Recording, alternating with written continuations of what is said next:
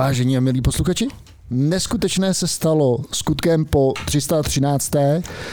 Dovolte mi, abych vás uvítal do dalšího dílu CZ podcastu, s kterým to vás provedu já, Roman Pichlík alias Dagi ze společnosti Atakama a můj věrný souputník Jiří Fabián, řečen Filemon ze společnosti Top Monks. Ahoj File. Ahoj milý Dagi, um, jak se těšil na dnešní natáčení? My jsme avizovali minulý týden, že tady dneska bude přece jenom takový trošku, trošku advanced topic. Uh, hrozně jsem se těšil a vlastně milí posluchači, dneska to bude z trošku jiného soudku, než na co jste zvyklí. Minule jsme tady s Filemonem seděli a myslím, eh, že to byl velmi velmi plodná diskuze, protože Filmo říká, hele Dagi, máme, máme uh, kosm, kosmologie, jak se to jmenuje? Astrofyziku, astrofyziku. Já říkám, astrologie, ty vole, to si přived někoho z Lulinu, kdo nám tady bude dělat ty horoskopy. On, ne, Dagi, to je to, prostě, ty, ty, to, to, to, se začal úplně vstekat a pak mi řekl, ať se tady za domácí úkol všechno našprtám, že jo, kvarky, gravitony, velký třesk, Hawkinga, ať si tady přelouskám. Je to tak, File? Ano. To jsem ti přesně říkal. Mimochodem, takže přátelé, já jsem přijel na tohleto natáčení a říkal jsem si, jak tady Filemona nachytám v netbalkách. Říkám, Filemone, řekni mi, když zmizí slunce, za jak dlouho se to projeví na zemi? Teď jsem čekal, jak ho chytím v netbalkách a co jsi řekl? No já jsem říkal 7-8 minut, ale uh, to mi přijde taková jako základní. Basic, celkem. ty si řekl, že to, hele, to, to si úplně tady po, po, nade mnou ohrnul. Ono to ale možná jinak. Ale taky, to, to, si si moc jako nenašprtal, to je úplně jako, uh, ale jako level basic, jakože my dneska prostě půjdeme do větších detailů, takže doufám, že si na to ready. Tak uh, já jsem semi ready, bych tak řekl, protože uh, astrofyziku mě vždycky baví hrozně poslouchat, ale tím, jak se v tom oboru nepohybuju, tak uh, jsem takový průtokáč že, že mě to strašně baví a pak třeba za půl roku jako Všechno úplně zapomeneš. intaktní krajina. Jo, tak mám to samé. Absolutně zapomenu. Proto jsme dneska přizvali i Matuše Kocku z Rouvy. Ahoj Matuš. Ahoj. Který kromě toho, že je technický ředitel v Rouvy a baví ho samozřejmě jezdit na kole, že jako baví nás, tak, tak jsme se vlastně seznámili, tak ho baví a astrofyzika a sám ji vystudoval. A vystudoval ji vlastně na stejné škole, kde učí a je světoznámý profesor astrofyziky Norbert Werner, který ho tady dneska vítáme také. Ahojte. Ahoj Norberte. Tak uh, Norberte, ty možná uh, se trošinku představ, i když uh, já si myslím, že většina z našich posluchačů, kteří se, které zajímá astrofyzika, tak samozřejmě hnedka hnedka spozorněli, protože za tebou stojí významný, významný úspěch a to je objevení obrovského výbuchu hned největším po velkém třesku, pokud si pamatuju. Není to... No, najväčšieho výbuchu, ktorý po, známeho výbuchu po, po veľkom tresku. Aha, aha. Tak. Mimochodem ještě teda, než, než se eh, Norberte představíš, co znám to tady přines, tej plastové krabici, kterou pak musíme vyfotit. Co to je? Je to, je to model prvého českého vesmírneho ďalekohľadu, eh, ktorý, ktorý voláme QVIC alebo QVIC. Je to vlastne 33 cm ďalekohľad, ktorý koncom tohto desaťročia poletí do vesmíru. E, tento projekt vedie VZLU, e, Czech Aerospace Research Center, e, výskumný skúšebný letecký ústav. A my na Masarykovej univerzite sme zodpovední za vedu s týmto vesmírnym ďalekohľadom. On bude obiehať okolo Zeme a keď sa niekde vo vesmíre zrazia neutronové hviezdy alebo neutronová hviezda s čiernou dierou, zaznamenáme z toho na Zemi gravitačné vlny, tak tento ďalekoľad bude mať za úlohu e, uvidieť svetlo z tohto mhm. javu, z tohto úkazu a, a vlastne tak, tak to bližšie preskúmať. Ale počkaj, tam je najzaujímavejšie na tomto, v akých vlnových dĺžkach bude ten vesmír pozorovať. Hm. Pretože to bude ultrafialový ďalekohľad. A to je celkom vynimočné, pretože vesmír sa skúma vo všetkých možných vlnových dĺžkach, ale zrovna tie ultrafilové ďalekohľady z nejakých technických dôvodov neboli vlastne až také úspešné. Aha, tak proto se Češi rozhodli jít jako proti proudu, nebo... Um... No, uh, tak ono je to hlavne ako kvôli tomu, čo chceš vidieť v tom okne, to, to ako sa môžeme konkrétnejšie pobaviť. A je to aj kvôli tomu samozrejme, že uh, tej ultra, ultrafilovej astronómii vlastne, vlastne žiadna veľká misia v podstate nebola. Hej, že... No práve preto sme si to vybrali, lebo je to, je to, je to chýbajúci segment. Momentálne v ultrafialovej oblasti dokáže pozorovať Hubble vesmírny ďalekohľad, ale ten je veľmi cenný, tam je veľmi ťažké získať pozorovací čas. A Hubble vesmírny ďalekohľad sa tiež nevie rýchlo natočiť na nový cieľ. Takže tento e, český vesmírny ďalekohľad QVIC, on práve bude mať tú schopnosť, že bude obiehať okolo Zeme a vlastne v každom momente toho obehu Eh, ho budeme vedieť nakontaktovať. A keď sa niekde stane niečo zaujímavé, pošleme mu príkaz a on do 15 minút sa vie natočiť kamkoľvek na, ako na viditeľnej časti oblohy a začať pozorovať. Tohle mě vždycky zajímalo, jak vlastně tady ty teleskopy fungují a že jsem si vždycky myslel, že jsou vlastně natočený jenom jedním směrem a vlastně na dálku se nějak ovládají, takže může jednoduše něco uniknout. Takže ty vlastně říkáš, že z celého prostoru bude přijímat uh, ultrafialové záření a jakmile vy tam budete mít nějaký trigger, nebo jak to funguje? No, uh, čo chceš vedieť, jak funguje ten trigger? No, no, no, no, trigger no. dostane iný ďalekohľad, existuje sieť uh, prístrojov, ktoré, ktoré sú vlastne ši, uh, majú ako široké zorné polia mm. a uh, detekujú vlastne nejaké ako splanutia. Napríklad SWIFT je jedna taká misia americká, ktorá detekuje gamma záblesky. Mm-hmm. Uh, ale a vlastne je to automatizované, to sa, to sa vám môže páčiť. Hej. To je vlastne systém, ktorý je plne automatizovaný, ten ďalekohľad niečo detekuje. V ráde sekúnd sa tá informácia spracuje a broadcastuje sa vlastne e, príjimačom, e, vlastne pomocou e-mailov alebo nejakého, nejakého messagingu a podobné prístroje, jak je Kuvik, to vlastne detekujú a dokážu sa automaticky ako namieriť. E, podobne fungujú robotické ďalekohľady na gamma záblesky a toto je vlastne to isté, akorát ten ďalekohľad je vo vesmíre. A tam sa dostávame k tomu zaujímavejšiemu, že ak sa vo vesmíre ďalekohľad dokáže rýchlo otáčať. Mm-hmm. Ako? No tak asi tam máš nejaký tresky jako a trošku si jako to motor, asi, motorky. To by si asi spotřeboval rychle to palivo, ne? A tak to bude asi jenom trošinku. Je to len troška, to je jedna možnosť. Druhá možnosť sú gyroskopy. Ja vlastne ako neviem, jak sa bude kubík otáčať. Áno, pomocou gyroskopov. No počkej, ale, ale gyroskop ti jenom jako řídí to, kam se má natočit, ale pak to musíš něčím pohánět, takže nějakou, nějaká síla tam musí být, jo? Jako je to ta treska, nebo plyn, nebo co Nebo nějaká mal plachetka Nie, sú solární? Tam, sú tam, no, áno, tá družica má solárne panely uh-huh. a vlastne odtiaľ má z, toho, z, toho, z tých získava energiu a z toho potom poháňa tie zotrvačníky, pomocou ktorých sa... Hmm. Počkej, a ten, ten, ten setrvačník se teda, že jo, ten se neustále točí a to ti generuje ten no. pohyb, který ty potřebuješ udělat. Máš tri zotrvačníky, každý no, v jednej osi ano. a tie sa stále točia. Áno a o tie sa ty opreš. Áno. Že zotrváš okay. vlastne predstav si, ako sa otočíš na Zemi. Niečo sa chytíš a otočíš sa. A, alebo niečo máš trysku. A vo vesmíre sa ničo nemôžeš chytiť. Tak to, čo sa chytíš, je ten gyroskop alebo tá tryska. Takže ta, ta energie z těch solárů teda pohání ty gyroskopy a to ti potom jako udělá tu, tu páku vlastně, o kterou ty se otočíš. V podstate áno. Toto je, tomu sa hovorí Attitude Control System a toto, tento vyvíja e, práve ten výskumný skúšebný letecký ústav. Toto bude e, jeden veľmi zaujímavý technologický vývoj, ktorý oni robia e, pre hmm. túto misiu. A to už niekto niekde udelal? Tady áno, ten, áno, samozrejme. Len, len, len tu, je, tu, je, tu je ešte to extra, že ten, tá družica sa bude musieť byť schopná veľmi rýchlo natočiť na nový cieľ. Aha. A potom, keď sa tam natočí, tak e, bude musieť byť veľmi presne stabilizovaná, aby my sme mali ostrý obraz. Mm-hmm. Lebo, lebo keby tam dochádzalo k nejakým vibráciám, nejakým malým pohybom, tak potom ten obraz by bol rozmazaný. A my chceme mať ostrý obraz, aby sme, aby sme ten e, objekt, tú tzv. kilonovú, ktorá ktorá e, žiarí po zrážke tých neutronových hviezd, aby sme ju uvideli, lebo ona bude veľmi slabá. To bude veľmi slabá emisia. Mm, a rýchla sa. A, no a bude trvať len jeden deň. Takže... To by ste měli zvládnuť to natočenie, ne?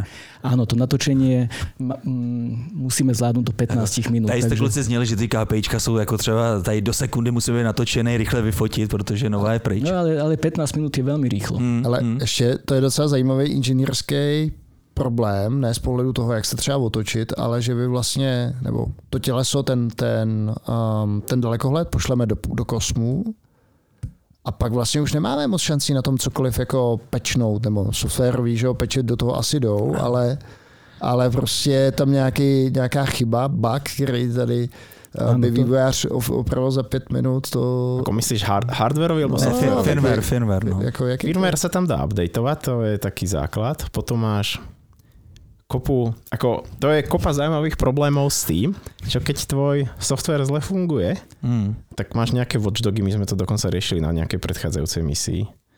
Ako uh, typický problém je, že čo keď sa ti satelit vypne alebo niekam namierí, tak sa musí vedieť spamätať sám. Máš ho briknutýho. No a to sa dokonca stalo. S čím sa to stalo? Mm. Sohu sa to stalo, nie? Že ho... Ehm, áno, to sa stáva s misiami, že niekedy tam nastaje problém. Pri jednej misii, aj keď nastal problém, tak e, astronauti tam šli a opravili a to bol Hubble vesmírny ďalekohľad. Ale to, to, bola, ako, to bola výnimočná misia. To věřím, že ke kuviku se asi nikdo spouštět nebude ze stanice Mir.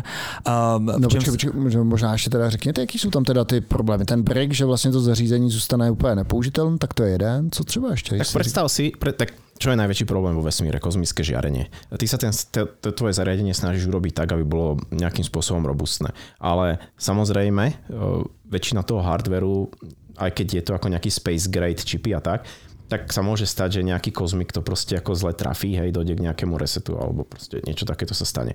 Uh, ale tak väčšinou sa to robí dvom, sú tam ako vlastne dve tak, dva také prístupy. Jeden prístup je redundancia, viac tie systémy sú proste redundantné a dokážu, takže máš dve vysielačky, máš dva zdroje, hej, ako ten tvoj primárny vedecký payload väčšinou je len jeden, hej, alebo ich niekoľko, ale, ale tie obslužné systémy sú proste redundantné. A ďalšia vec je, že keď sa ti to brikne, tak tam máš systém nejakých ako watchdogov a hard resetov, ktoré buď sa dajú ovládať zo zeme, alebo uh, ten ako, ako practice je, že napríklad ty urobíš to, že po nejakom čase sa ti vždy ten satelit ako rebootne. Mm-hmm. Hej, a to je preto, že predstav si, že sa ti to brikne a ty tam nemôžeš stlačiť reset a on prestal počúvať, hej, zasekla sa ti vysielačka. A ty vieš, že ja neviem, každých N dní dá, dávaš hard reset. Jo, ale tak to je běžný, běžný hmm? postup i třeba v softwarových Já aplikacích, sáry, kdy, kdy, sáry, kdy někdo nechce, ne, ne, nechce hledat nějaký tady memory leaky, tak to radši restartnú alebo točej a to jede sa dál.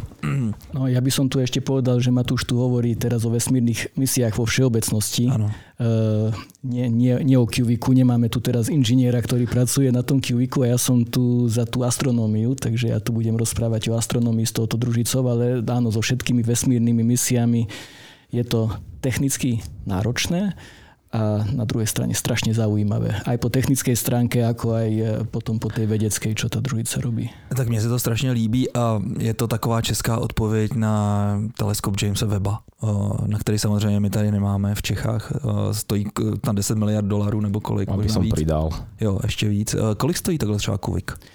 No, Kuvik, ten, ten budget, ktorý mm-hmm. na ňu máme, je 30 miliónov eur. Tak to taky není zase úplně málo. A tam bude asi to samotné vystřelení, ne? To, no to samotné vystřelenie nie je, nie, je, nie je dominantnou časťou toho. Vlastne existujú misie ako, ako James Webb, ktoré stojí 10 miliard. Dnes už existujú misie ako CubeSaty, čo sú malé kocky veľkosti 10x10x10 cm a tieto CubeSaty môžu byť jedna kocka, môžu byť dve kocky, môžu byť tri kocky, 6 kociek. Um, um, toto sú tzv. nanosatelity. Uh, QVIC je uh, medzi tým, uh, nie je to nanosatelit, nie je to ani mikrosatelit, je to tzv. smallsat, satelity do e, hmotnosti niekoľko 100 kg ich nazývame smallsatmi. A a vlastne dnes sme dospeli do bodu, že aj s týmito smallsatmi sa dá robiť e, strašne zaujímavá veda. Taká veda, aká sa pred 20 rokmi dala robiť len s misiami, ktoré stáli stovky miliónov. Takže, takže e, vlastne ten technologický progres a e, progres, progres vo vesmírnom priemysle dospel k tomu, že tu teraz máme takúto šancu. Vlastne je tu, je tu, otvára sa tu nový segment Ale? možných prístrojov. Vlastne, ja, no, ti, ja ti do toho dám nejaký úvod, hej, že tak. keď si sme James Webb je tá najväčšia misia. Hubble Space Telescope sú tzv. Space Observatories, alebo jak to volajú nasáci. Ale myčka, no. zase nejsou tak velký. Já jsem si představil... Jo, že nie. No, to je kolik 20 má? miliard dolárov je dosť, nie? No já myslím jako prostorově, rozměrově. Že vlastně ve finále pak ten teleskop je 20 metrů nebo 20 na 30, něco takového. 3,2 metrové zrkadlo? No, jasně. Nie, nie, tak ale dostat to file do toho vesmíru, že jo? James Webb má 6,5 metrové zrkadlo, hmm. Ale on má, to je, to je ďaleko, ktorý pracuje v infračervenej časti spektra. Hmm. A teda e, deteguje tepelné žiarenie z veľmi vzdialeného vesmíru. A práve kvôli tomu on potrebuje mať e, Sun Shield, vlastne niečo, čo ho chráni pred tepelným žiarením od slnka. Mm-hmm. A mhm. ten Sun Shield, ten je relatívne veľký, má veľkosť tenisového kurtu. To je, to je proste veľkosť toho ďalekohľadu Jamesa Weba, mm. ktorý je ten najdrahší prístroj E, dohromady, e, ako, ako tu správne odznelo, 10 miliard dolárov. Bolo viacej? Nie, nie, 10. 10 bol, tá konečná čiastka bola 10. E, iba. A tak to, to nie je iba. A No ešte, ale a... uvedom si, že ty ten ďalekohľad musíš strčiť do tej rakety a tá raketa má Ariane má 3, dačo metra, že? Takže ty ten ďalekohľad, ako, za ho musí tá raketa vyniesť. Mm. Hej, ako James Webb není zrovna blízko, hej, on, on je v L2, čiže on je v nejakom libračnom bode, aby sa mal dobre, to je ďaleko, tam ho musíš doniesť. A ešte musíš ako... Složit, ne? No, transformer, no, ale, všichni sme no, to vedeli. Ale pozor, ešte nikto nikdy, pokiaľ viem, nespravil to, že by si na dvoch raketách vyniesol ako jednu vec, čo sa ti zloží. Hej, takže mm. oni ho síce zložili len do jednej rakety, takže nosnosť tej rakety plus vlastne tam máš ešte nejaký ďalší motor a všetko. Počkej, a to vynesla Ariana, to bola evropská, ne? Ariane 5, no. A to vynesla? Áno, lebo to je medzinárodný projekt. To nie Aha. je len projekt NASA, to je projekt NASA plus Európskej e, kozmickej agentúry plus Kanady. Tak teď si vám, že by to bouchlo. 10, no, no, 10 to miliard dolárov. Vždycky no? takový jako netriviální, prav, nebo ne netriviální, nějaká pravděpodobnost, a, že se ten start nepovede tam je vždycky, že jo? A, a ešte, ešte to bolo ako origami, ako Matúš e, tu veľmi správne povedal, že ten, tá, tá, ten ďalekoľad bol zložený vlastne do tej špičky tej rakety Ariane a potom on sa musel otvoriť ako origami. Tam bolo strašne veľa pohyblivých častí a strašne veľa toho tam mohlo zlyhať, ale ono to bolo tak testované na Zemi, aj preto to bolo také drahé lebo tam bolo tých pohyblivých častí tak strašne veľa a bolo to too big to fail, že proste tá šanca toho, že tam niečo nemusí, nebude fungovať, sa musela tak znížiť, že to vlastne nafúklo cenu toho celého projektu. Čiže sa ten release úplne nepodaril na, na to, ako bol deadline, že? Lebo kedy bol pôvodný plán 2014? Ehm, bol, bolo, bol, boli rôzne plány, aj, aj, tie, aj, tá, aj tá cena sa zvyšovala. Vlastne keď bol James Webb prvýkrát navrhnutý, tak tá cena bola 600 miliónov. Potom, keď ho opäť navrhli, tak cena bola miliarda. Tak sa Taková postupne... blanka, no. Takže, takže ono, ono, tá cena sa tam strašne nafúkla. Um, No ale, aby som ti povedal, čo som chcel povedať, tak to sú tie obrovské misie. Potom máš také nejaké stredné misie, to sú také tie, ja som napríklad robil na misii Integral, to je európska misia, ona je stredne veľká, takže Integral mal zhruba tonu. A potom sú menšie misie, Uh, to sú ako také tie, povedzme 300 kg. Uh, to sú tie ako najviac také, že pomer cena výkon parádny, lebo ich môžeš relatívne veľa urobiť. Ja som napríklad robil na projekte Nustar, čo bol projekt NASA a on mal okolo 300 kg, asi 250 a stál asi 300 miliónov dolárov. Letel v roku 2013. Nustar je pre nás malá misia. Áno, hmm. áno, to je najmenšia misia, čo NASA v tej dobe financovala. Je to tzv. projekt Explorer a to sú také akože, uh, ono to sú PI misie väčšinou, že ako tým ľudí a nemôžeš si tam veľmi ako prenajať nejaký čas, alebo proste ako tým ľudí urobí projekt, dostanú na to prachy a tým, tým ľudí sa myslia univerzity akože Caltech, dokopy z Berkeley a ešte možno s dvomi univerzitami. Hej, lebo predsa na 300 mega je 300 mega.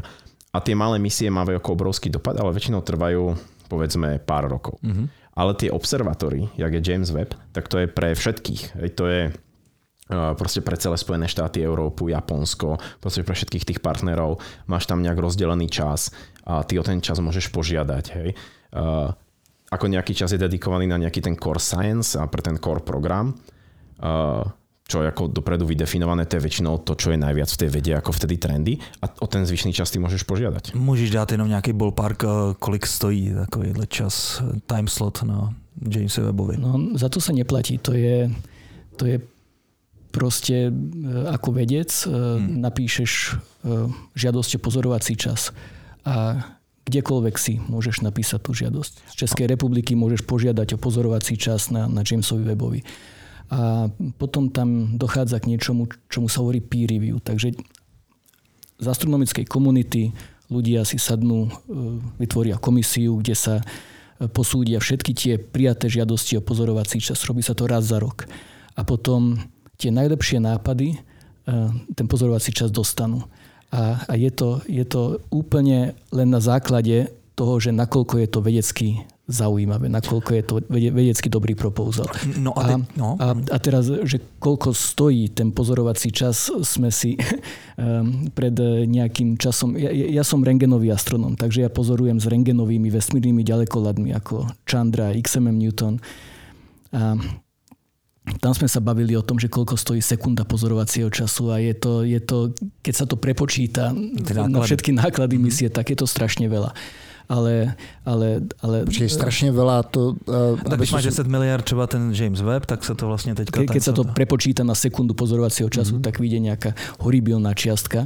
A teraz ne, neviem presne koľko to je, ale ako rádovo by som povedal 10 tisíc dolárov za sekundu, alebo ono sa to... možno nie, možno, možno menej tisíc dolárov na sekundu na, na Jamesovi Webovi to asi môže asi vychádzať. Um, Vieš, ako sa to počíta? Oni na konci NASA má budget na fungovanie toho teleskopu, tam sa poskladajú viacerí a potom sa počíta z tých prachov, čo sa dalo na rok fungovania, koľko vyšlo článkov. A, a toto, je, toto je nejaká metrika, to je nejaké KPIčko, jo. že koľko to je. A ja si myslím, že pri Chandre to bolo niečo ako 80 tisíc dolárov za článok. Hmm.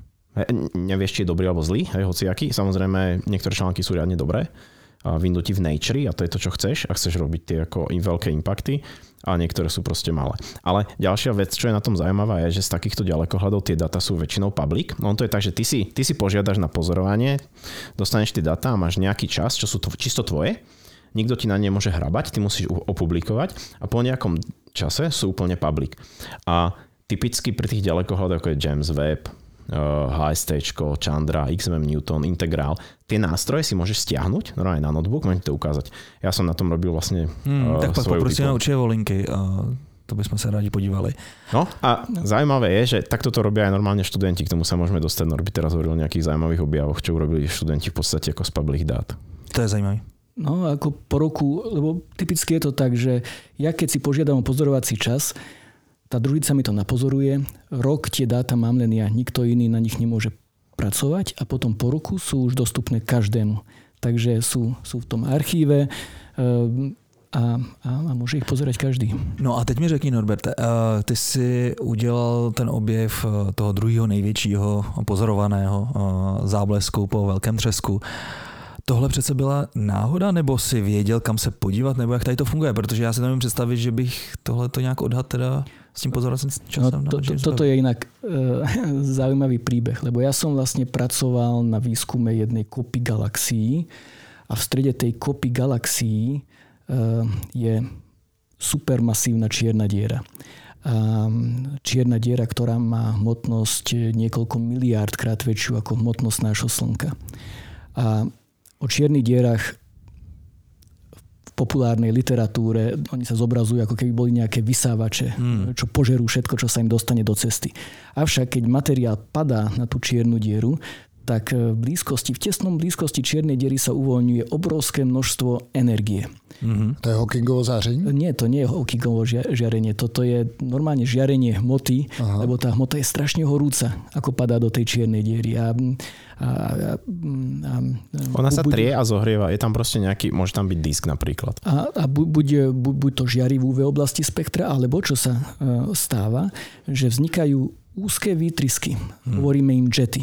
A, a v týchto jetoch je potom, a, a tieto jety potom interagujú s okolitým prostredím. E, v kopách galaxií um, sú stovky, alebo dokonca tisíce galaxií. E, galaxia je zo skupenie hviezd. Naša, naše, naše Slnko je hviezda, je v galaxii, ktorej hovoríme Mliečná cesta. Mm-hmm. A v tej našej galaxii je okolo 200 až 400 miliard hviezd. A v kope galaxií máme stovky alebo tisíce takýchto galaxií. Ale ešte, ale, ale tie galaxie sú len špičkou ľadovca. Je tam 5 až 10 krát viac hmoty vo forme horúceho plynu, ktorý vyplňa priestor medzi galaxiami. A vlastne tieto výtrysky z čiernej diery, oni interagujú s tým horúcim plynom, ktorý je medzi galaxiami. A tie výtrysky tam nafúknú obrovské bubliny. A vlastne keď vidíme takú, keď sa pozrieme e, s vesmírnym ďalekohľadom, ktorý pozoruje vesmír v rengenovej oblasti spektra, tak my vidíme ten horúci medzigalaktický plyn. lebo on žiari rengenové žiarenie, lebo je strašne horúci, má teplotu 10 až 100 miliónov stupňov Celzia. Takže ten jet tam nafúkne tú obrovskú bublinu a teraz ja keď uvidím takú veľkú e, bublinu na mojom rengenovom obrázku, ja ju uvidím ako, ako e, tmavú oblasť. Lebo vlastne ten jet vytlačí ten horúci plyn z obrovského priestoru, ktorý je o mnoho väčší než jedna galaxia. Takže ja to vidím ako čiernu oblasť na svojom rengenovom obrázku. No a teda, ja som analyzoval rengenový obrázok a spektra e, takéto kopy galaxií a videl som tam e, niečo, čo vyzeralo ako taká temná oblasť. A spočítal som si, že koľko energie by si vyžadovalo, keby tá temná oblasť bola dôsledkom Eh, aktivity tej čiernej diery, že tá čierna diera urobila jet, ktorý, ktorý to celé tam nafúkol. A vyšla mi horibilná energia, ktorá bola podobná eh, najväčšej podobnému výbuchu, aký bol kedy predtým pozorovaný. A ten bol pozorovaný niekde vo vzdialenom vesmíre. Ale ja som skúmal jednu z najbližších kôp galaxií. Mm-hmm.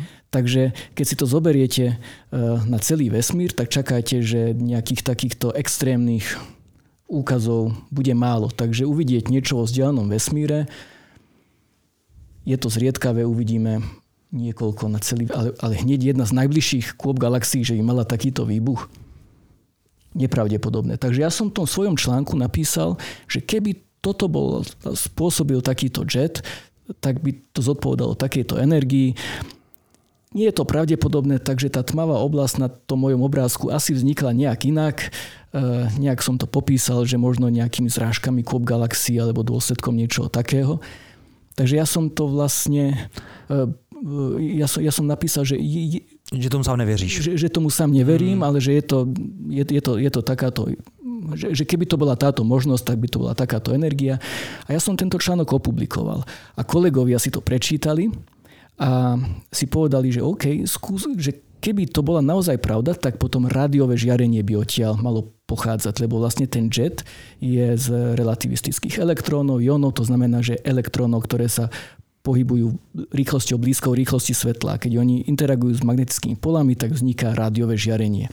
Tak by uvideli rádiové žiarenie veľmi nízkej frekvencii. A práve vtedy v Austrálii začal fungovať rádiový ďaleko na takýchto nízkych frekvenciách. A oni sa na to pozreli a oni tam to rádiové žiarenie našli. Tak oni napísali článok, že áno, je to ten výbuch, takže je to tá možnosť, ktorú ja som vlastne vtedy načrtol v tom svojom článku. Takže bolo to niečo, čomu ja som sám neveril, keď som to videl a nakoniec sa to potvrdilo.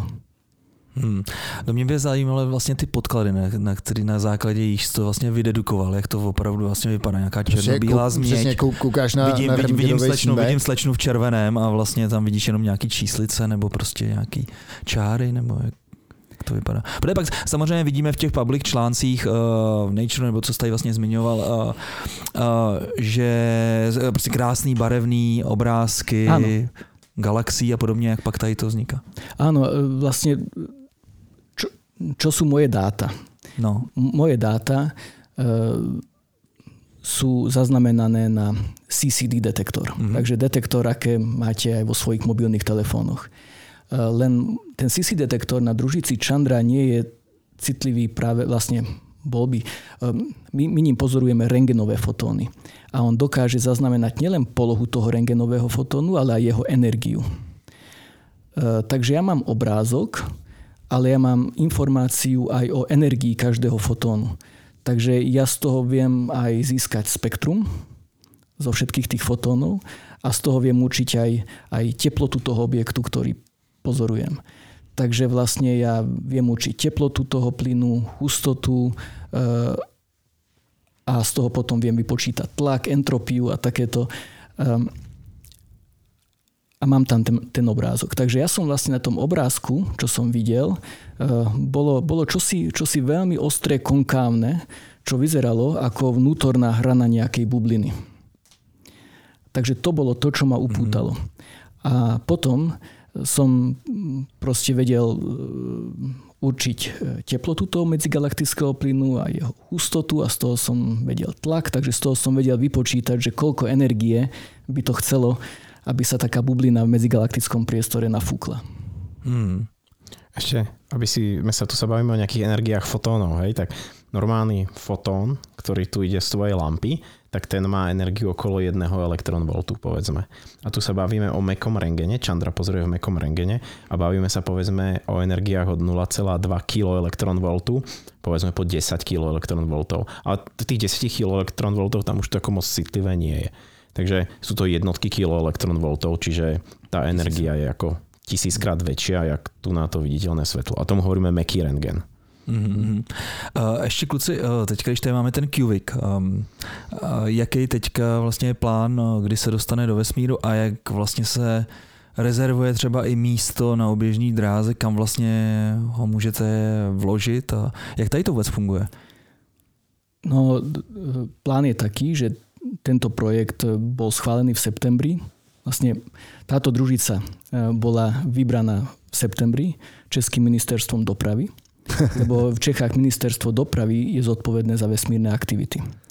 Takže, Takže že akože jedno, a, a, a Európsko... něco posíláš po D1 nebo do kosmu. Jo, tak. A Európskou kozmickou agentúrou. Takže vlastne e, celý ten proces tej štúdie, tejto misie prebiehal pod dohľadom inžinierov e, z Európskej kozmickej agentúry ale e, vlastne ten celý program manažuje e, ministerstvo dopravy. To program českých ambicióznych misí, v rámci ktorého to bolo e, vybrané. A má letieť za 5 rokov. A teraz my teraz ešte nevieme, že na akej rakete poletí QVIC. Takže keď sa rozprávame teraz vo všeobecnostiach, tak dnes existujú niečo, čo tu pred 10-20 rokmi nebolo. Dnes existujú relatívne lacné komerčné lety do vesmíru. E, firma SpaceX e, vypúšťa tento rok vypustila 96 misií minulý. úspešne, minulý rok, roku 2023. A e, vypúšťa aj tzv. misie Transporter, tie vypúšťa niekoľkokrát do roka. A tie misie Transporter nesú sú to tzv. ride share misie, takže nie sú niekoľko družíc. Niekoľko znamená niekoľko desiatok. Rekord bol vyše 100 družíc na jednej rakete. A e, teda na takejto misii Transporter sa dá rezervovať miesto pre e, rádovo 100 kg družicu, rádovo takej veľkosti ako Cubic, čo je asi 1 x 60 x 60 cm. A, a dnes to stojí rádovo milión dolárov. Takže e, Takže, takže, takže to není tak hrozný. Ta, máš, to je štandard? Máš proste ako nejaký štandard, máš nejaký zásobník, do ktorého sa to musí strčiť. Mm. U tých CubeSatov je to 10x10x10 cm, to je to jedno účko. A no, tá, tá, si... Cubic už nejde do, sa, by sa Hej. do ničoho nestrčil. Tam je, tam je, tam je proste uh, um, akýsi, akýsi kruh, kam sa to pripevní, je to ako connecting ring a, a, a vlastne sa tá družica musí urobiť vlastne s tým správnym, áno, ale, ale je to štandard. A, a, a nie je to len SpaceX, nie sú aj iné firmy, e, ktoré takto vynášajú uh, družice ako, ako no. rideshare missions. To si môže normálne kúpiť na nete. Proste to je služba. Space as Service. To je pecka. No? To je pecka. Uh, takže, a teďka, uh, co se týče že vlastně té kompatibility. Ta SpaceX mi to teda vynese nahoru a pak to tam nějak začne rozsejovat, jak se zrovna hodí. Je to tak? No áno, ale ono to není tak, že ty môžeš len tak niečo poslať do vesmíru. Ty potrebuješ ako splniť niektoré náležitosti. Uh, technické náležitosti tej misie, oni ti, SpaceX ti pošle taký papier a to znamená, že ty musíš robiť testy tej misie, musíš robiť nejaké termovákové testy, že to ako ti z toho niečo nelikuje, keď tam bude vákuum a, a potom sú to ako, musíš tú družicu e, potriasť. Tam sa vlastne robia ako testy, že ty, tak to, oni ti povedia, aké vibračné frekvencie nesmie mať ten tvoj payload. Prečo? Pretože tá raketa, ak letí, tak ona sa na nejakých frekvenciách trasie a ty keby sa mal vlastnú vibračnú frekvenciu tej družice, že tam máš nejakú vec danú, správnych rozmerov, tak to Jasne. interferuje a rozbije ti túto mm. družicu. Takže ty tam musíš dať proste ten normálne taký, taký valec, tam sa položí tá družica a ona sa trasie v jednotlivých frekvenciách. Takový len bloky. A to musíš splniť a dať mm. im papier. Mm. A ďalšia vec, čo musíš mať, tak musíš mať ako frekvenčné pásma na komunikovanie. Mm. A to sa napríklad pre SK Cube sa to normálne riešilo z OSN, na to je proste ako zase framework, ty požiadaš o nejakú frekvenciu a ono sa to musí nejakým spôsobom formálne verifikovať. A niektoré štáty sú notoricky známe tým, že to ako nepovolujú. Napríklad Egypt nepovolil SK Cube. Takže ty by si mal ako zo zákona, keď letíš ponad, lebo keď letíš ako ponad, že ten, ten ako vzdušný priestor je nekonečne myslený z nejakého právneho hľadiska. Samozrejme, ako není to vymožiteľné. Takže by si mal povedať, že, ako, že keď budeš predletať ponad tú krajinu, ktorá ti to nepovedala, napríklad Severná Korea, tak ako na tej frekvencii nebudeš vysielať. Hej, ale zase to je nejaká, nejaký formalizmus, samozrejme toto je ako normálne zvládnuté, takže keď máš proste pásmo, v ktorom vysielaš, uh, tam samozrejme musíš ešte splniť vy, vysielacie výkony a ešte možné tieto veci, tak potom môžeš letieť, dostaneš jo. pečiatku. A ještě teda uh, zpátky k tomu bootstrapu. Uh, já přijdu k tomu SpaceXu a dám, vám, dám jim ten balíček, napojím to tam teda, dejme tomu tím adaptérkem. Oni ti to naplní. Oni, oni, to, oni to naplní. V tu dobu už vlastně zapínám tu svoji družici uh-huh. a mhm. jsem s, ní, jsem s ní ve styku, abych jí věděl, co se děje. to funguje. Tam no. typicky bývá nejaký taký proste ty do nej strčíš niečo, čo drží tú dlžicu vypnutú. Napríklad, keď si presne keď kúpiš detskú hračku a medzi jo, baterkou a, baterku, jasne. no, a, a, ono to funguje tak pri tých CubeSadoch, že keď to nie, ako, to je jedna z možností, hej, že keď ten CubeSat vystrčíš, tak on sa ako odpojí a začne fungovať. Pretože čo sa môže stať, že ty tú družicu namontuješ a tá misia bude letieť nie zajtra, nie za týždeň, ale za pol roka, alebo tam bude nejaký problém. A oni ti už často ako nedovolia pri tých CubeSatoch to vytiahnuť. Ja, to Počkej, to ten packaging eh, trvá takovou dlouhou dobu? Nie, packaging trvá chvíľu, ale... A blbý podmínky třeba na odlet a tak. Když eh, kolikrát se takhle zrušil let. Já jsem se byl kouknul z Cape, Cape Canaveral na nějaký, to já už nevím, co to tenkrát bylo, a nakonec to odlítlo asi za měsíc a půl. No, hmm.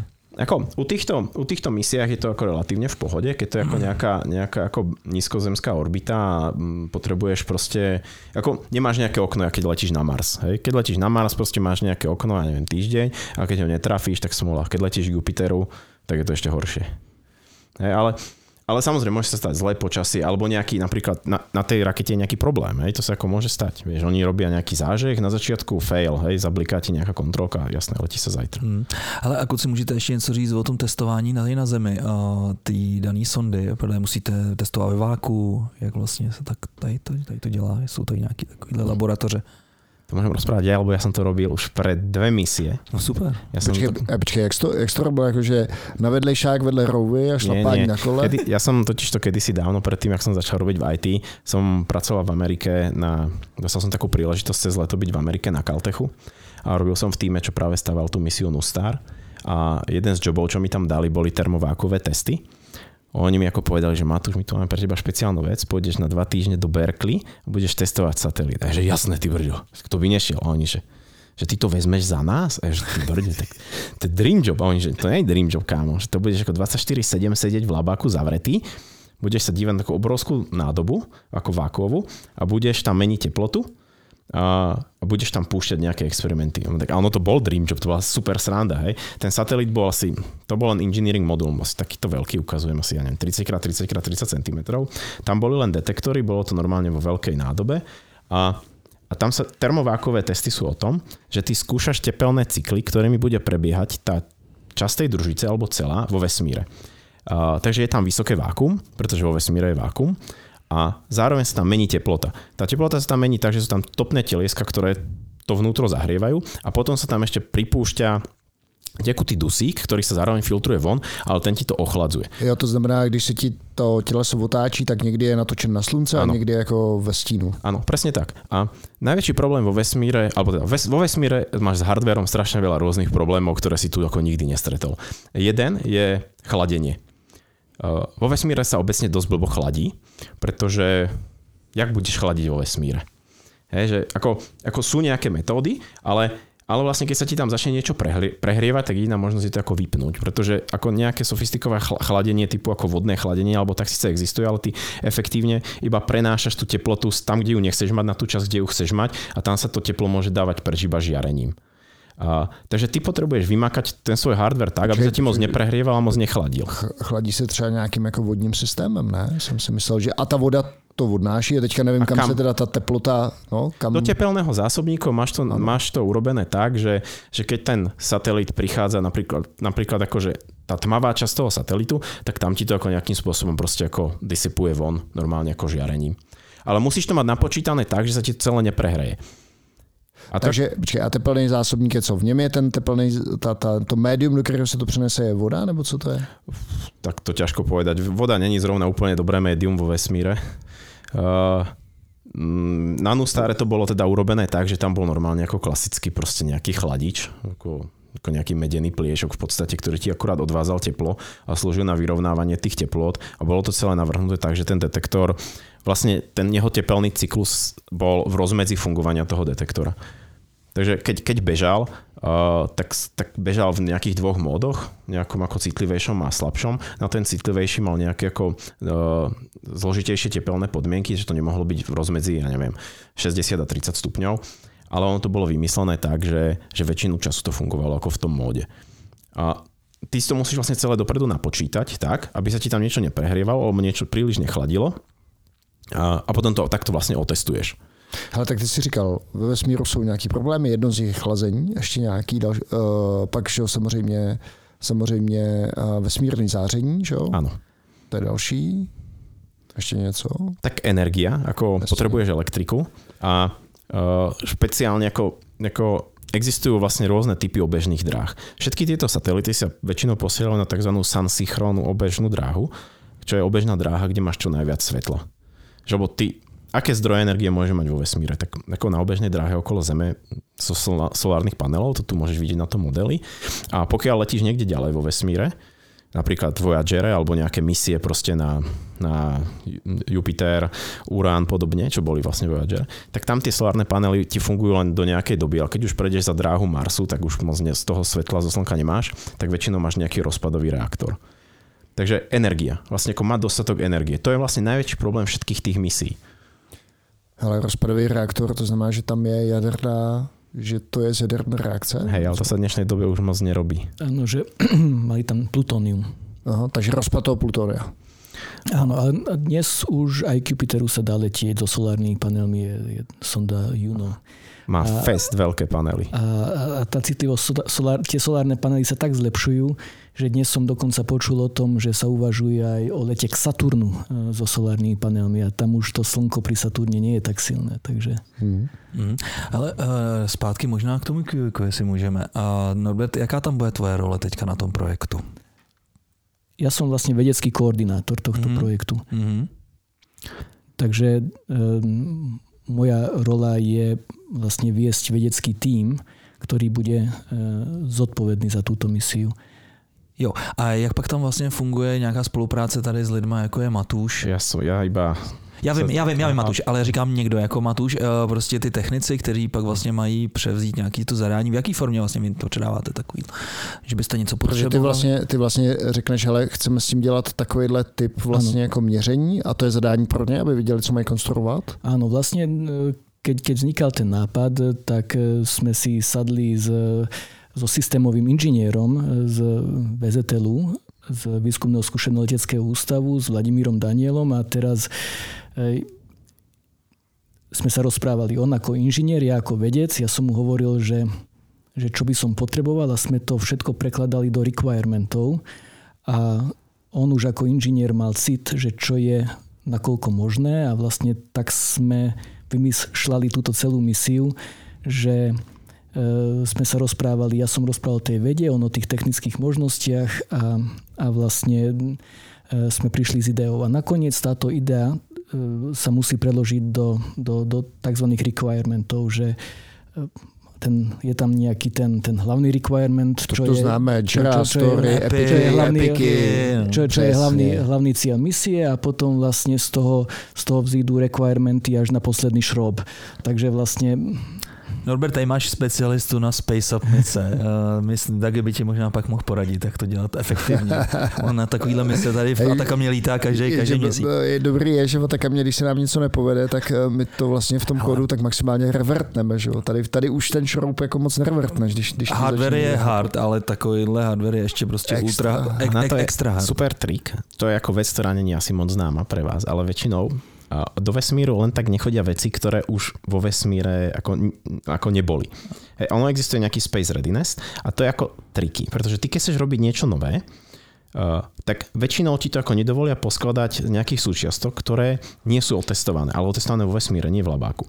Preto keď sa robia vedecké misie, napríklad hm, ja neviem, tú vedeckú misiu, na ktorej som pracoval ja, Nustar, tak oni vlastne, aby dostali tie prachy, tak museli to zložiť z hardveru, ktorý už vo vesmíre bol, čo sa robí blbo. A, takže sa to robí tak, že sa buď robia nejaké ako techni, technické, čisto technické misie, čo nerobia vedu, iba testujú ten hardware vo vesmíre, alebo sa to posiera na, na balónoch, do, vlastne ako do stratosféry. Typicky s detektormi sa to robí. Hej, ako rengenové detektory, alebo proste e, či už ďalekohľady, alebo, alebo vlastne vyslovene tie, tie ako čipy. Tie, oni často najskôr lietajú na balónoch z Antarktídy a keď je tá technológia ako dostatočne dospelá, tak to ide do vesmíru. A ty to ako ne, väčšinou to nepošleš do vesmíru len tak, že, že no, nová vec. Jo, ale asi nejdeš na nějakou Space Alzu nebo tak, jsou nějaký výrobci, kteří se specializují přímo na s CubeSatmi môžeš ísť dokonca na Space Alzu. Existujú firmy, ktoré ti fakt poskladajú za prachy satelit. Uh, dokonca ti pos, napríklad na CubeSat posk- väčšinu vecí si môže normálne kúpiť a ty si napríklad urobíš ten svoj vedecký payload a keď máš prachy, tak si potom zaplatíš SpaceX a ideš. To sa dá s tými malými misiami, povedzme v ráde, ja neviem, 100 tisíc eur si postavíš satelit ale u tých veľkých misií samozrejme tí stakeholdery sú väčšinou nejaké ako štáty, respektíve nejaké veľké organizácie a tam je to o dosť zložitejšie. Hmm. A to je aj dôvod, prečo tak strašne dlho trvá vlastne. Hmm. Ale pojďme možná zpátky Robert, k Robertovo tématu vlastně vědě, protože víme, že působíš dost jako popularizátor. Dokážeš našim posluchačům v kostce říct, jaký byl vlastně vývoj astrofyziky, kdy to vlastně jako začalo jako, jako téma, nebo jaký je, ten, jaký je ten průřez a kam se to dostalo, čím se vlastně dneska jako zabýváme? Dokážeš to nějak schrnout? Já teda musím říct... To, to je strašně široká otázka. Je to strašně široký právě. Jako Dagi. Já jsem myslel, že a možná třeba někde úplně, Newtona. Ne, no vůbec, právě, že bys byl úplně Fakt. amazed. Teď prostě astronomové tady byli vody jak živa. No, tak... A vlastně tady to se strašně třeba líbí, že vlastně eh, předávají si svá pozorování astronomové, kteří něco pozorují v desátém století a až teďka třeba vidíš nějaký následky. A že to nějak vyvíjí a to mi na té astrofyzice právě přijde nádherný. No ale aby som odpovedal na no. tú prvú otázku, na tú strašne všeobecnú, tu by som asi začal niekde na začiatku 20. storočia, aby sme nešli, ehm, eh, aby, aby sme začali relatívne tak časo, časovo blízko. Ako, Já jsem myslel třeba od Newtona, to, to, si dokážeme, to jsme si dokázali jako představit někde nějaký 16. století a podobně. Predstavme si čas prvej svetovej vojny. Okay. Celý, celý vesmír bol vtedy oproti tomu, čo skúmame dnes, eh, malý, lebo sme nič okrem našej galaxie nepoznali. Takže e, vedeli sme, že vo vesmíre sú hviezdy a vedeli sme, že existujú akési hmloviny. A bolo to až e, v 20. storočí, e, niekedy okolo roku 2025 1925, keď vlastne Edwin Hubble zistil, že jedna z tých veľmi jasných hmlovín, ktorú dokonca vidíme voľným okom, hmlovina v Androméde, nie je hmlovina, že ona je zložená z hviezd. Takže je to čosi uh, ako, ako, ako tá naša mliečna cesta. A teda aj ostatné špirálovité hmloviny, ktoré vidíme na oblohe, sú teda tiež podobnými ostrovmi hviezd. Odrazu sa ten vesmír nesmierne zväčšil. Potom sme zistili, že vesmír sa rozpína. A to sme tak v jakým století? To, v jakým, jakým to, to, to, bol, to, bolo, to, bolo, to, to bol stále v tom, tom istom čase. Takže odrazu, odrazu ten, ten vesmír strašne narástol. Dnes vieme, že vo vesmíre existujú stov, v pozorovateľnom vesmíre existujú stovky miliard galaxií. Každá gala, naša galaxia, ako som už predtým povedal, má 200 až 400 miliard hviezd a dnes vieme, že našej galaxie je rovnako veľa planét. A A, a, a teda ten, ten, ten vesmír je nesmierne veľký. On, on sa nesmierne a třeba není jenom jeden vesmír, že? To je dobré, to, to, tomu sa vrátime, ale ja som ešte... To je, no a, a ešte, aby som povedal, že a, a jedna vec, ktorej sa venujem, je práve, práve táto, táto veľkoškálová štruktúra vesmíru, že tieto galaxie nie sú vo vesmíre rozložené úplne náhodným spôsobom, ale tvoria ako, akúsi pavučinovitú štruktúru. E, tej hovoríme vesmírna pavučina. Teda galaxie sú v akýchsi v akýchsi e, tvoria akési vlákna, tak sú rozložené vo vesmíre, v akýchsi vláknach. Tam, kde sa pretínajú tieto vlákna, tam sú najhustejšie miesta vo vesmíre a tie sú kopy galaxií. Som rozprával o kope galaxií, kde bol ten strašne silný výbuch. Takže vlastne e, e, tá, tá, tá samotná štruktúra vesmíru je, je, je veľmi zaujímavá. Mm, mm. No, vlastne Hubble je takým otcom tej modernej astronómie, alebo vlastne astrofyziky. Hej, Hubble objavil rozpínanie vesmíru, respektíve ako vysvetlil rozpínanie vesmíru. A to bolo obdobie, kedy sa začalo hovoriť o veľkom tresku, vlastne o tom, že vesmír niekedy vznikol. A to je vlastne ako dôsledok toho jeho objavu, že vesmír sa rozpína. On neskôr teda zistil, že vesmír sa rozpína ako uh, čím sa dívaš ďalej do vesmíru, tým sa rozpína rýchlejšie z toho vyplýva nejaká Hubbleová konštanta a to je vlastne ako základ modernej kozmológie. To položil Hubble. A ďalšia taká, taký zaujímavý objav, ktorý vlastne ako stojí za zmienku, je objav temnej hmoty, ktorý vlastne sa datuje do podobného obdobia aj do tej istej vlastne oblasti do Kalifornie. A to, takže to sme pořád nejaký 30. léta, 20. 30. 40. No. Mm-hmm. A, a takto to vlastne išlo. Najväčší uh, vlastne Veľká zmena bola s rozvojom kozmonautiky a z vesmírnych misií, pretože to ti otvorilo nové okna do vesmíru. Hubble vesmírny ďalekohľad a Chandra boli ako obrovská zmena. Potom tiež Compton Gamma Ray Observatory bola obrovská zmena, pretože sme sa zrazu začali pozorovať také tie e, objekty, ktoré sme predtým vôbec nepoznali, hej, ako gamma záblesky, e, vlastne jadrá galaxií, aktívne galaktické jadrá a podobne. E, a to sme zhruba na začiatku 90. rokov. Ale co takový ty věci jako gravitační vlny a tak podobne? No, to som chcel povedať, že ja keď som bol v Amerike, tak kancel nado mňou mal Kip Thorne a ja si pamätám na jednom obede, si z neho trošku robili srandu, že gravitational wave astrophysics nie je veda, lebo nie sú gravitačné vlny. Nikto je nevidel do tej no, doby? A to bolo v 2009 a on v 2016 za to dostal Nobelovú cenu. Ne, 2017 myslím dostal Nobelovú cenu. V 2015 boli prvýkrát pozorované tie gravitačné vlny e, detektormi gravitačných vln. Takže to bolo to bol asi, asi, asi najväčší objav v astronomii za posledné 10 ročie. To bol... Tak to bolo hlavne potvrdenie toho, že existujú gravitačné vlny pretože fundamentálna podstata gravitácie dovtedy boli dva tábory, hej? že sú gravitačné vlny, že gravitácia nemá časticovú povahu a potom sa hovorilo, že, gravi- že existujú nejaké gravitóny, akože častice gravitácie, ale to už sa ako vedel, že asi skôr, skôr nie, ale keďže nikto nevidel gravitačnú vlnu, akože detekciu gravitačnej vlny, tak to stále bolo ako otvorené. To bola jedna z veľkých otvorených otázok vlastne ako Vôbec, až, tak, až, až, až, tak objaven, až tak otvorené to nebolo, lebo no. tie gravitačné vlny sa nepriamo už pozorovali e, pomocou pulzarov a dokonca za to bola aj, aj tiež Nobelová cena, ale stále i, išlo o, o strašne dôležitú detekciu. Ale ešte, čo, čo by som povedal, že ten vesmír sa zväčšil e, za, za ten, ten, ten známy vesmír alebo naše poňatie vesmíru. Ale tiež zistujeme, že ako veľa toho nevieme. Len 5% celej hmoty energie vesmíru tvorí normálna hmota. Hmota, ktorá je tvorená atómami. A 95% tvorí tzv. temná hmota, temná energia, o ktorých nevieme, čo to je. Takže vlastne to, čo skúmajme, je len tých 5%. A ešte aj z tých 5% viac ako polovicu nevidíme, lebo tú hmotu tvorí veľmi riedky plyn, ktorý vyplňa tú vesmírnu pavučinu, o ktorej som začal rozprávať.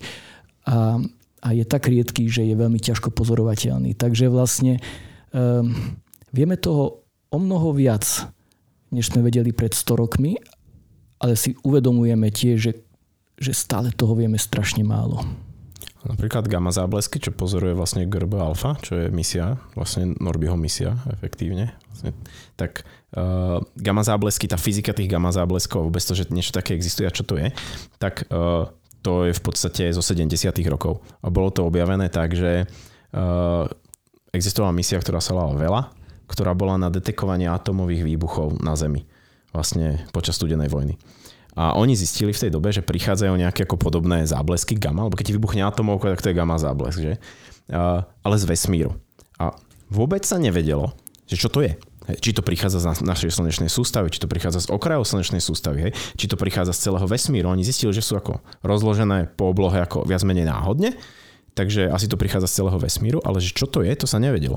A tá fyzika tých gamma zábleskov, to, že existujú nejaké ako, ako krátke a dlhé a že existujú nejaké kolapsary, že sú to pravdepodobne ako alebo mergery neutronových hviezd, hej, že to je ako rozdelené, tak to sú efektívne 80. 90. roky a, a v podstate stále je to ako, ako brutálne čerstvá veda. Mm. A vlastne pozorovanie gamma zábleskov, tzv. ako optických dosvitov a tých ako náprotivkov, tak to prišlo až v posledných 20 rokoch až s tou detečnou technikou, kde si bol schopný satelitom detekovať gamma záblesk a cez internet poslať nejaký ako broadcast ďalekohľadom, ktoré na to čakajú a sú schopné sa veľmi rýchlo namieriť na oblohu a snímkovať či už optickej oblasti spektra alebo po prípade radioteleskopy alebo nejaké ďalšie ďalekohľady vesmírne v, v X-ray. A a vlastne to je úplne super nová vec, hej. si vezmi, že to sú fakt ako dve desaťročia, kým sme vôbec pochopili, že z nejakých objektov, o ktorých moc nič nevieme, vieme, že čo to vlastne je. Hmm, hmm, hmm.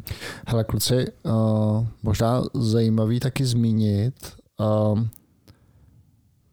že ta, ta věda jako taková pracuje s hromadou teorií a k těm vlastním potvrzením, k těm fyzickým vlastně důkazům dochází až strašně jako později, že vy ty, vy ty gravitační vlny, takže většina tvojí práce, Norberte, je, předpokládám, hlavně o nějaké představivosti v hlavě a vytváření nějakých jako teorií kdy, kdy, a ty důkazy vlastně jednou za čas, když na tebe vyjde možná jako teleskop nebo a, když, si, když se ti podaří dostat k nějakým datům. Jak, jak tady s tím pracuješ?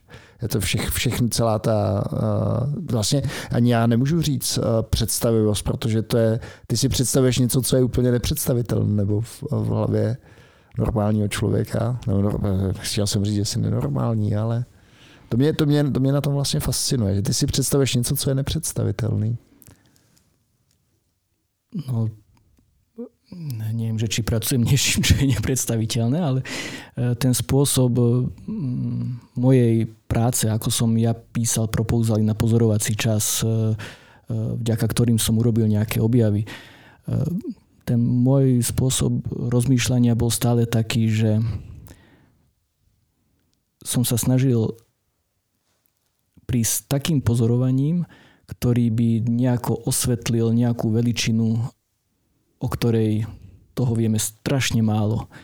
A, a ty si musel vytvoriť tú teóriu, že No, ja som sa pozrel na, ako e, boli nejaké teórie a teraz e, aké pozorova- pomocou akého pozorovania by som vedel aspoň rádovo urobiť nejaký odhad, napríklad uh, pohybov turbulencie v medzigalaktickom plyne. Viem, te- teoretici diskutovali o tom, že aká je, aká, je, aká je turbulencia, ako sa hýbe ten medzigalaktický plyn a ono to malo rôzne dôsledky.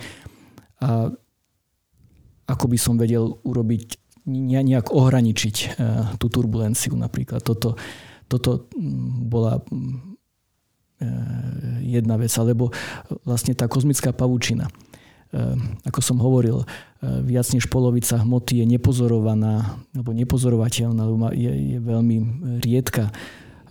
Ako by sme vedeli dokázať, že naozaj v tých vláknach medzi kopami galaxie je horúci plyn, tak som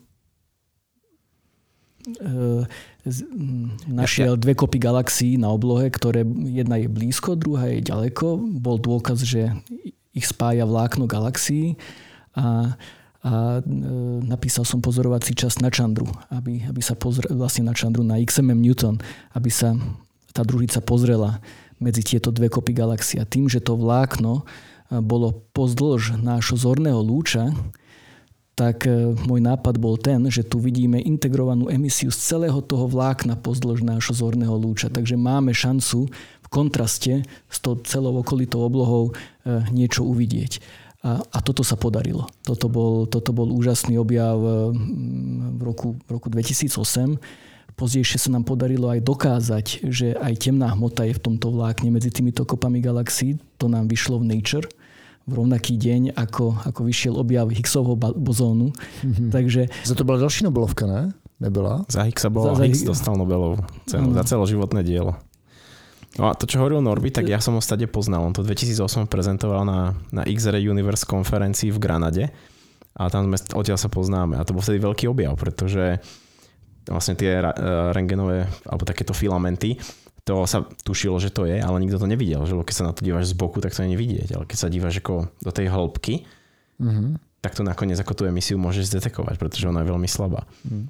A teraz si vezmi, že to je ako vlastne ako filament medzi dvomi kopami galaxií. Predtým tu bavili o tom, že máš ako kopu galaxií, v nej strašne veľa galaxií a tie kopy galaxií tvoria superkopy galaxií a to ti vytvára tú kozmickú pavučinu. A tie, tie kopy sú proste ako poprepájané takými pavučinami. A tie sú ako obrovské. To sú tie najväčšie škály, vlastne, aké my poznáme vo vesmíre. Takže môj, môj spôsob e, e, vedy, alebo ako, ako ja rozmýšľam o svojej vede, keď, keď, si, keď si vymýšľam tieto otázky, na ktorých budem pracovať, je, že e, pri možnostiach, ktoré máme, na aké otázky by sa dali nájsť, e, na, nájsť takéto, takéto rádové odpovede. Uh-huh. Takže toto, bol, toto bolo jedno vlákno. Samozrejme, ideálne chceme mať družicu, ktorá má vysoké spektrálne rozlíšenie, obrovské zorné pole, ktorá to dokáže zmapovať, ale s tým, čo máme, um, sa nám takto podarilo uvidieť aspoň jedno vlákno. Aj dodnes ich poznáme menej ako, ako, ako máme pal, uh-huh. palcov na jednej ruke. Uh, a takisto aj, aj s Qvikom. Ehm, ehm, čo máme možnosti v Českej republike. Aká misia sa dá urobiť, ktorá urobí nejaký prelomový objav, niečo, niečo fakt veľmi zaujímavé. A, a, a vlastne takto sme k tomu pristupovali, keď sme vymýšľali Qvik. Čo sú zdroje gravitačných vln? Toto je, toto je čo si strašne zaujímavé. Prvýkrát boli pozorované až v roku 2015 a vlastne pozorovať tie zdroje aj, vlastne aj tie gravitačné vlny, ktoré, ktoré detegujeme, ale aj to svetlo a vlastne takto ich skúmať, e, tam je, tam je, tam je obrovský potenciál na prelomové objavy. Tam je možno dobre povedať, čo sú to kilonovy. A kilonovy sú tie zdroje tých gravitačných vln a to je to, čo by mal Kuvik pozorovať. A to sú také vlastne celkom vyhypované objekty v dnešnej dobe, pretože je to nové a, a preto sa vlastne ako vybrala ultrafialová oblasť. No, takže čo, čo vyvoláva takéto gravitačné vlny? Máme napríklad dve tzv. neutronové hviezdy. E, neutronová hviezda to je hviezda, čo má hmotnosť 1,5 e, krát hmotnosti Slnka, ale veľkosť len Prahy. Takže strašne husté teleso. E, a takéto husté telesa vznikajú po na konci života veľmi hmotných hviezd. A keď sa dve takéto neutrónové hviezdy zrazia, tak tam e, sa emituje obrovské množstvo gravitačných vln, čo detegujú gravi- e, detektory na Zemi, ale takisto e, na konci dňa vznikne čierna diera, ale tiež sa do prostredia rozsypú prvky, ktoré, by, ktoré sú ťažšie ako železo vo hviezdach ako máme okolo seba prvky. E, pri veľkom tresku vznikli len prvky ako vodíka helium. V podstate nič iné. A všetky ostatné prvky vznikli vo hviezdach. A v jadrách hviezd môžu vznikať prvky v periodickej tabulke po železo. A tie e, prvky, prvky ako zlato, platinum, nemôžu vznikať v jadrách hviezd, oni vznikajú nejak inak. Takže ich pôvod je stále záhadou. Jednou možností je, že práve pri zrážkach týchto neutrónových hviezd vznikajú všetky tie ťažké prvky. Ako ešte raz zlato, platinum, urán. Hmm. Hmm. Takže toto sú, toto sú, toto je napríklad, prečo, prečo to chceme skúmať. Hmm. Kluci, jaký jsou potom třeba typický výsledky těch objevů, které se přenášejí do, jestli nějaký teda jsou, do života normál, normálních, a sorry, špatný slovo, normálních, jako do, do reálného života tady na Zemi. Kromě toho, že máme to porozumění přírodě kolem sebe, což je samo o sobě úžasný a skvělý, ale jsou to třeba něco, co se potom jako aplikuje na ten svět kolem nás? Asi, asi technology transfer. To je ako, ako najdôležitejšie, tak bavíme sa o základnom výskume a bavíme sa fakt v podstate o kozmológii. a o veľmi vzdialených objektoch. Takže uh, to... Takže cestování, taky cestování v čase môže, môže byť ako... To neviem, ale napríklad ako tie detektory, hej, tie detektory, ktoré sa používajú v rengene, tie sa používajú aj napríklad uh, povedzme potom v medicíne, keď tá technológia dospeje, alebo na nejakých iných detektoroch, ale ty okolo na to, aby si postavil ten satelit, tak ty často používaš úplne cutting edge technológiu, mm. ktorá letí do vesmíru. A tá sa potom neskôr môže použiť napríklad pre ľudské lety do vesmíru. Mm. Mm. A, taká zaujímavá technológia, ktorá vznikla pri vesmírnom výskume, je napríklad suchý ZIPS. Ale to je súčasť projektu Apollo. Hej, a, a takýchto vecí je veľa. Ale samozrejme ako ten, ten transfer tej technológie ako k tomu konečnému člověku, který tu si ide kúpiť chleba a pivo, tak to je jako zložité. Hej. Hele, tak ale třeba dobře, kdybychom se bavili o uh, Einsteinově teorii relativity, tak by si dneska v podstatě mohl říct, OK, GPS. tak bez toho, ano, GPS, typicky jako GPS, víš, tak mě zajímalo, a jestli něco takového třeba nevypadá právě vlastně z toho, z toho výzkumu, který děláš ty, nebo... Ja, ja, by som, ja by som sa asi pridal k tomu, čo hovoril Matúš, že vlastne na to, aby sme spoznávali ten svet, do ktorého sme sa narodili, to je ten hlavný cieľ astrofyzikálneho výskumu, na to sú potrebné detektory, prístroje, e, ktoré sú čoraz citlivejšie. Vlastne celé naše poznanie je technology driven. Vlastne nové technológie nám umožňujú toho viac poznávať. Takže e, preto, aby sme objavili tie prvé galaxie po veľkom tresku, musíme postaviť ako vesmírny ďalekoľa Jamesa Weba. Na to sa vyvinú nové technológie, ktoré potom prejdú do každodenného života a, a vlastne to je tá pridaná hodnota. Napríklad gravitačné vlny. Vieš, ako sa detekujú teraz gravitačné vlny?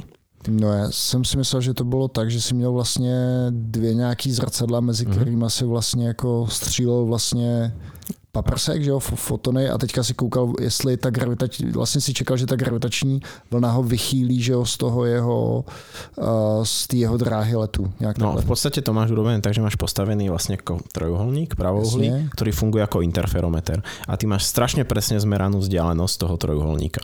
A uh, meriaš tam proste ako nejakú interferenciu.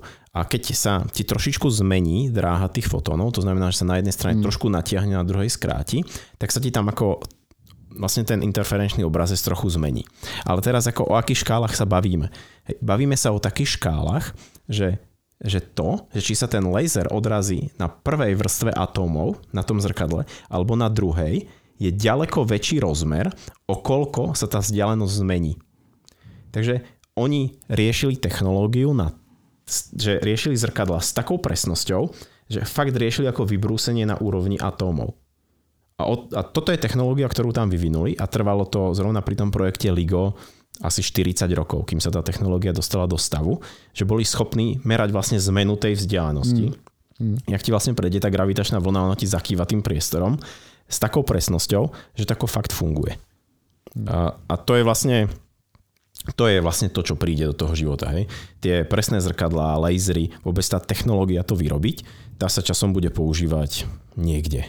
Niekde v IT pravdepodobne. Že? Třeba a ve výrobě čipů a podobne. Napríklad, áno. Ako uh, litografia čipov. To je presne to, čo, to, kde potrebuješ riešiť presné lasery, lebo sa bavíme o škálach v dnešnej dobe 2 nanometrov. Mm. Čo 2 nanometre sú úplne obrovská škála. Hej? On, my sa bavíme o, o rozmeroch na úrovni uh, jadra atómu. Miliontina veľkosti jadra atómu. No. Miliónkrát vlastne, menšia.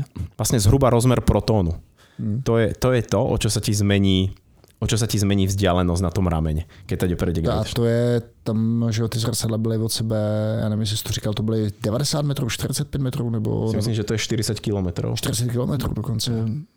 No, menej, ale je to rádovo kilometry. Jsou to, jsou to řádové kilometry.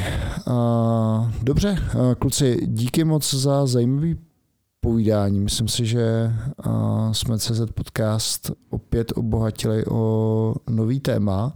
Budeme držet palce, ať to se startem satelitu dopadne dobře. Když by teda byl, měl být plánovaný launch? No počítame s tým, že bude v roku 2019. Do, 2029. 2029. A ponese ho SpaceX, nebo ho ponese evropská nějaká? To, to sa ešte uvidí. Takže 2029. A, a to, co tady máme a k čemu dáme posluchačům fotku, to je maketa teda. Jedna ku trom. Takže... Jedna ku, jedna ku třem. Jedna ku třem. Skvělý. Kluci, díky moc za mm, skvělý povídání a posluchači u dalšího dílu. Ahoj. Ďakujeme, do počutia. Mm-hmm.